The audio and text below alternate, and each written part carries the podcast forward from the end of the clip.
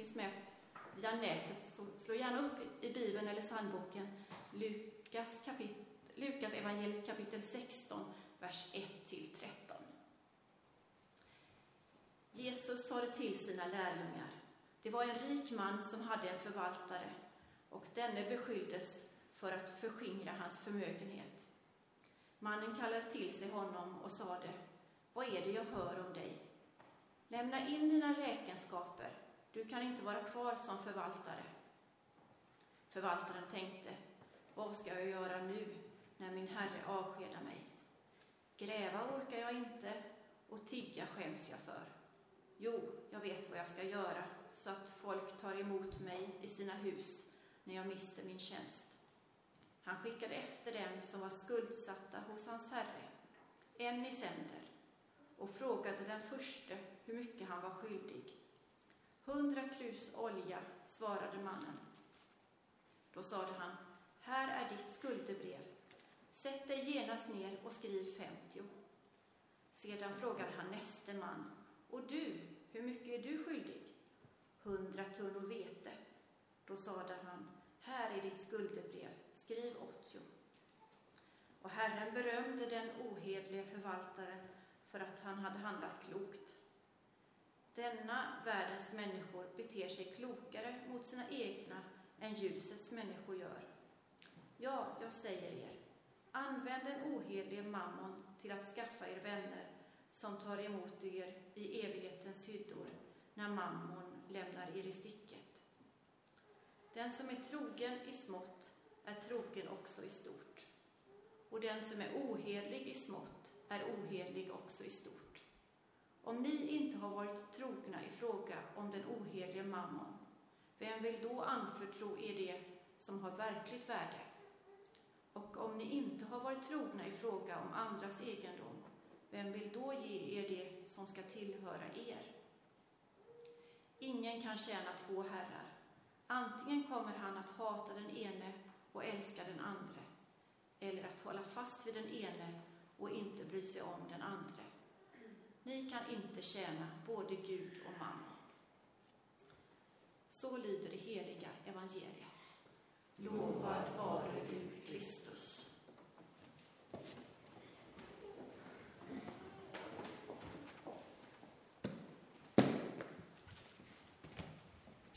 Tack så mycket Helene. Här har vi en klar och tydlig evangelietext, vad Jesus sa för poäng. Kan alla lätt att säga, ja vad var det han menade? Jag tycker den är ganska krånglig faktiskt, den här liknelsen Jesus ger. Men eh, jag har luskat i den och jag har hittat, som jag tycker i alla fall, tre viktiga utmaningar till oss idag. För det första, var generösa och ha ett evighetsperspektiv i synen på era pengar och ett givande. För det andra, var trogna förvaltare så skall mer bli er anförtrott. Och för det tredje, ha Jesus som Herre och inte pengarna. Det här med pengar är ett viktigt ämne att tala om i kyrkan för Jesus har en väldigt annan syn på pengar än vad världen har i stort. Och därför är det viktigt att som hans lärjungar få fördjupa sig i vad han har sagt och vad han tänker och vad han kallar oss till idag. Men det gör ju också att det här kan bli lite jobbigt och lite känsligt med pengar. Men ska vi vara ärliga så var ju Jesus inte den som var rädd för att vara lite hård ibland, att vara tydlig. Eh, och det var ju trots allt så att några dödade honom för de inte gillade vad han sa. Men det är inte mindre sant och gott för det som Jesus har för oss. Om man tar någon slags bakgrund i varje fall som behöver vara med oss in i den här eh, liknelsen är ju att Gud i sin godhet låter oss använda och ta emot det goda han har skapat. Herren, skaparen, har gett oss allt vad vi har. Det är han som har gett oss den här världen, det är han som har gett oss oss själva egentligen och våra förmågor och våra gåvor. Så att när vi tjänar pengar och får pengar på kontot kanske vi tänker att det här har jag tjänat, nu är detta mitt. Men egentligen i allt guld och silver Herrens. Och allt vad vi gör egentligen inte någonting som vi har gjort bara själva. För det är Gud som har gett oss förutsättningarna för att arbeta. Det är han som har gett oss våra gåvor. Och Gud är alla goda gåvors givare, även vår egen lön. Och vi då är som förvaltare åt Guds skapelse, åt hans egendom. Och om vi då bara är förvaltare åt någon annans pengar, då ska ju vi lyssna på ägaren. Vad vill du vi ska göra med våra pengar? Eller med dina pengar, som man egentligen får säga. Och om vi tar den här liknelsen då kan vi behöva sammanfatta den. Det var helt enkelt en förmögen man som eh, hade varor och handel och han hade då en förvaltare som skulle förvalta och se till att eh, ja, med handeln och med varorna och så här. Och då fanns det ju skuldebrev på den tiden och det visade sig att eh, den här förvaltaren var ohederlig och skulle få sparken. Men innan han liksom formellt han blir avskedad och lämnar in sina papper gick han runt till de olika handlarna eller vad det nu var för folk som var skyldiga handelsmannen pengar. Så sa han så här, ja men du var skyldig 100 tunnor vete, men om vi sänker den till 80, då blir du lite kompis med mig. Så när jag är slö sen och inte orkar gräva, eller för eh, högfärdig för att tigga, så kan du ge mig lite vete sen. Alltså han köper på sätt tjänster med någon annans pengar. Det är inte utan anledning denna kallas för liknelsen av den ohederlige förvaltaren. Så det är då så han gör och han kan då sko sig sen på eh, sin tidigare arbetsgivares eh, skulder eller efterskänkta skulder. Så tre poänger för Jesus som utmanar till sina lärjungar i den här liknelsen. Den första då att vara generösa och ha ett evighetsperspektiv i ert givande och era pengar. Och Jesus berömmer ju den här förvaltaren. Inte eh, för att han är eh, ohederlig och utnyttjar pengarna hos ägaren, utan för att han är klok i att tänka långsiktigt. Eh, visserligen bara för sin egen vinnings skull, men han tänkte långsiktigt och att han använde de pengarna han var eh, förvaltad över till att ge till andra. Eh, kan man säga mycket om den här mannen, men det Jesus i alla fall vill förmedla detta tycker jag är att pengar är till för att ges. Vi ska ge på ett sätt så att det får också konsekvenser för fram i tiden. Och Jesus använder ju i princip uttrycket att köpa vänner. Och det vet vi ju att det är inte det som är hållbart i längden eller riktigt det som Jesus egentligen är ute efter. Utan jag tror snarare att vi ska använda våra pengar till att välsigna andra, till att bygga relationer och att det ska få liksom, vingslag eller ringa på vattnet ut i evigheten. Vad är det vi kan ta med oss i evigheten? Det är ju inte våra pengar. Utan det är ju fler människor. Att vi får leva på ett sätt så att fler människor kommer med oss in i himmelriket. Till exempel genom att vara generösa så visar vi på en generös Gud. Men också att ge till organisationer eller församlingar som på ett tydligt sätt sprider evangeliet till människor som tidigare inte fått höra det. Det är liksom sätt att få ge med ett evighetsperspektiv. En annan sak som också är ett evighetsperspektiv är att när vi kommer till himlen, när vi har dött och vi står inför Guds domstol, eller vad vi ska säga, inför Gud, att vi ska få höra Bra gjort, du trogne tjänare. Att vi har förvaltat våra pengar, och våra gåvor och vår tid, till och med själva evangeliet, väl. Det vill vi höra, eller hur? Och också att fler följer med oss. Men hur ska vi då ge? Ja, i Nya Testamentet är det ju tydligt att de som är med i en lokal församling, vilket i princip alla kristna är med någonstans, att man ger då till sin lokala församling.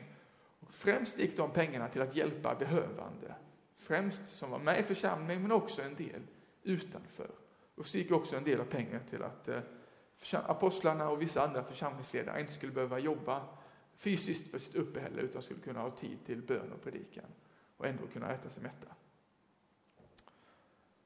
Och sen så utöver församlingarna så finns det ju mycket missionsorganisationer och liksom globala kyrkan, församlingar i olika håll i världen. Eller till exempel skola i Kenya, Nairobi, som kollekten till. Att vi får, vi får ge till andra och på sätt så in i, bara inte, för en inte bara för en bättre värld nu, utan också för in i evigheten. Men jag tror också att detta får ta sig uttryck inte bara i någon slags romanartliga givande eller banköverföring, utan att vi som personer präglas av generositet. Jag har en vän som är väldigt generös och när han var på besök i en stad i USA så gav, gav han en ganska generös summa ändå till en tiggare. Ofta ger man kanske inte så stor slant, men han gav en ganska ordentlig slant. Och då får han frågan, är du från Bethel Church? Alltså att den hemlöse förknippade generösa givande med församlingen. Det tyckte jag var intressant och liksom talande. Att du har den mannen fått generösa gåvor från så många att han förknippar det med kyrkan. Och så kommer en svensk, är du med i den här församlingen? Nej, det är jag inte, men varsågod, Jesus älskar dig. Jag tänker att vi får leva våra liv som generösa och det tycker jag är inspirerande. Vår andra punkt, att vara trogna förvaltare även i det lilla, så blir vi anförtrodda mer. Jesus säger här rakt ut, den som är trogen i smått är trogen också i stort. Och den som är ohederlig i smått är ohederlig också i stort. Om ni varit trogna, inte har varit trogna i frågan om den oheliga mammon, vem vill då anförtro er det som verkligen har värde? Det säger sig självt. Ingen ger sig i en ny oprövad förmåga i företaget ansvar för alla pengar. Ansvar måste man på något sätt förtjäna och visa att jag klarar av detta, jag är att lita på. På samma sätt är vi med våra pengar och den godhet och till och med själva evangeliet som Gud ger oss. Att vi behöver vara trogna med vad vi ger och förvalta det väl. Dels att ta emot det själva, men också ge vidare. För först när vi ger vidare, då kan vi anförtros mer. Det finns ju mycket här, och ansvar och sånt som är viktigt också. Men det finns också någonting av trogenhet. Jag vet en som har väldigt tajt ekonomi, men ändå ville ge ett slags tionde till församlingen. Hon gav 20 kronor i månaden. Rent monetärt är det ju inte mycket pengar, men hon gav i sin brist. Och det gillar Jesus. Att, man, att vi ibland behöver offra för att ge också, inte bara att vi ger av vårt överflöd. Man får ge det lilla man kan. En annan aspekt på förvaltarskap är faktiskt detta med att spara pengar. Sveriges hushåll är det mest skuldsatta i hela världen. Det är ingen bra rankinglista att leda på. Nästan alla svenskar överkonsumerar och inte sällan på lån eller avbetalning av olika slag. Många har slut på pengar innan lönen kommer. Och eh, många står också helt utan sparat kapital. En stor andel av Sveriges liksom, barnfamiljer och vuxenhushåll klarar inte av en oförutsedd utgift på om det var 10 000 kronor. Ibland kan vi tvingas att ha det så, men i längden är det inte ett gott förvaltarskap. Och mycket av detta handlar nog om att vi konsumerar alldeles för mycket och det behöver vi verkligen ta en tänkare kring här i västvärlden. Många av oss köper alldeles för mycket som vi inte ens behöver. Som vi sen inte har tid att använda för vi måste jobba för att ha råd att köpa det. Det blir lite ironiskt. Ehm, ja, det finns mycket mer att säga om detta med konsumtion, men det leder oss in i nästa fråga, eller nästa punkt, som är den tredje. Ha Jesus som Herre och inte pengar. Och Det här Jesus blir verkligt utmanande, för han säger Ingen kan tjäna två herrar. Antingen kommer han hata den ene och älska den andra, eller att hålla fast vid den ene och inte bry sig om den andra. Ni kan inte tjäna både Gud och mammon.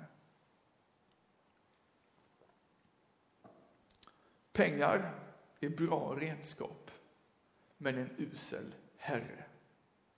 Tjäna gärna mycket pengar om du kan det, men var då generös mot andra. Vi får akta oss för girigheten, för att tjäna pengar i sig är faktiskt ingen större poäng. Snarare blir det en större frestelse för oss. Och Jesus är skarp här, för han säger att antingen är pengar din herre, eller så är Jesus det. Det går inte att kombinera det ena det. Vi kan inte vara giriga samtidigt som vi följer Jesus. Det är en självmotsägelse menar han.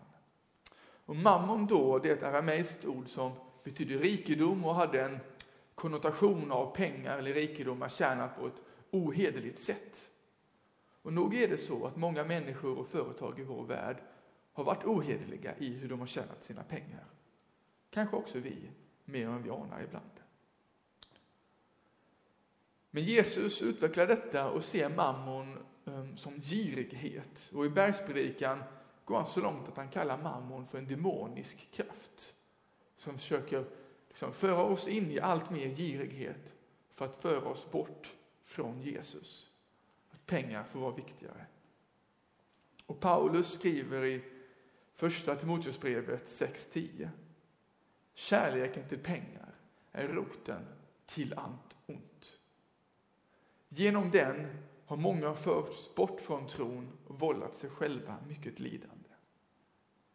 Det är alltså inte pengar i sig som är problemet. Vi behöver ju pengar för att ha mat på bordet. Vi behöver pengar för att kunna ge till liksom, missionen och församlingen och så här. Men det är kärleken till pengar som är problemet. Girigheten. Det största budet i skriften är att älska Herren sin Gud med hela sitt hjärta och så vidare. Och sin nästa som sig själv. Men om vi högst älskar pengarna, då älskar vi inte Gud högst. Vi älskar inte vår nästa, eller kanske ens oss själva högst heller. För då blir pengarna en avgud som för oss bort från den riktiga guden och som skadar oss själva och vår gudsrelation och likaså skapar girighet, mycket lidande i vår värld. För många av oss är det säkert inte så här svartvitt, antingen Jesus eller mammon. För jag tror att vi i många olika situationer kan bete oss på olika sätt. Kanske i ett visst område vi låter Jesus vara Herre, men i ett annat område så kanske vi inte låter honom vara Herre. Ibland kan det vara ganska oreflekterat också. Och ibland rent girigt såklart, för vi är ju trots allt bara människor. Men vi kan behöva ta en tänkare och fundera och be och, och samtala om hur ser jag på pengar?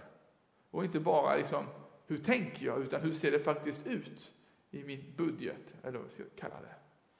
Att få fundera över det. Vad kallar Jesus mig till? Vad utmanar han mig till? Och kanske vår familj i hänseendet av pengar. Men vad är bästa sättet till att bli mindre girig och till att motverka mammons kraft? Det är ju att ge. Det är det enda sättet att motverka girigheten. Att öva på att ge. Och att Jesus får vara Herre i våra liv, inte annat. Avslutningsvis vill jag säga att vi får ta Gud själv som föredöme. Han är utgivande och generös i sitt väsen. Han älskar oss och ger oss allt gott vi har. Han ger oss liksom det, det materiella, men han har också gett oss evangeliet. Jesus själv utgavs att dö för oss. Det är väl den största gåvan. Vi får förlåtelse, vi får hans kärlek, vi får hans kraft och vi får leva med honom. Det är evangeliet. Men utifrån vad vi får ta emot av evangeliet kallar han oss till ett liv i efterföljelse. Där vi får efterfölja vår generösa, jag höll nästan på att säga revolutionerande Herre. Men det är revolutionerande faktiskt i synen på pengar detta. Hans generositet. Vi får ta honom, inte bara som förebild, utan som kraft i våra liv och ge vidare till andra.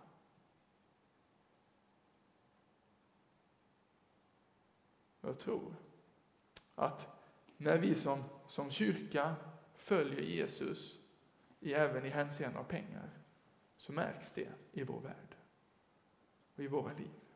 Då får det som verkligen är viktigt ett större utrymme. Pengar kan användas till välsignelse för oss, varandra och ute i världen. Vi ber tillsammans. Vi tackar dig Herre för din godhet mot oss. Att du har gett oss av dig själv. Att du har gett oss de förmågor vi har så vi kan arbeta. Att du ger oss familj och att vi har kläder och mat och allt vad vi har. Men hjälp oss också här att inte fastna i det materiella som vi lätt gör här i vårt ofta överflöd i västvärlden. Hjälp oss som lätt fastnar i girighet och kärlek till pengar att bli fria från det. Och hjälp de av oss som har det snålt, de som har svårt att få pengarna att gå ihop, att ändå leva nära dig. Att inte fastna för mycket i pengarna, utan ändå vara fria. Tala till oss här om vad du manar oss till, vad du kanske utmanar oss, kanske är det några personer eller organisationer du manar oss att ge till.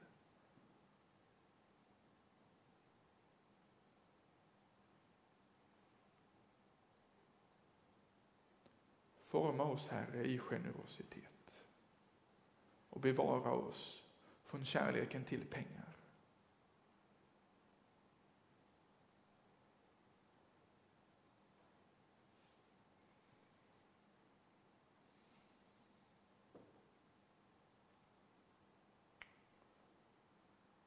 I Jesu namn. Amen. Där fick vi en tankeställare att ta med oss framöver. Hur ska vi prioritera vår ekonomi och faktiskt också vår kärlek? Nu ska du få stå upp och bekänna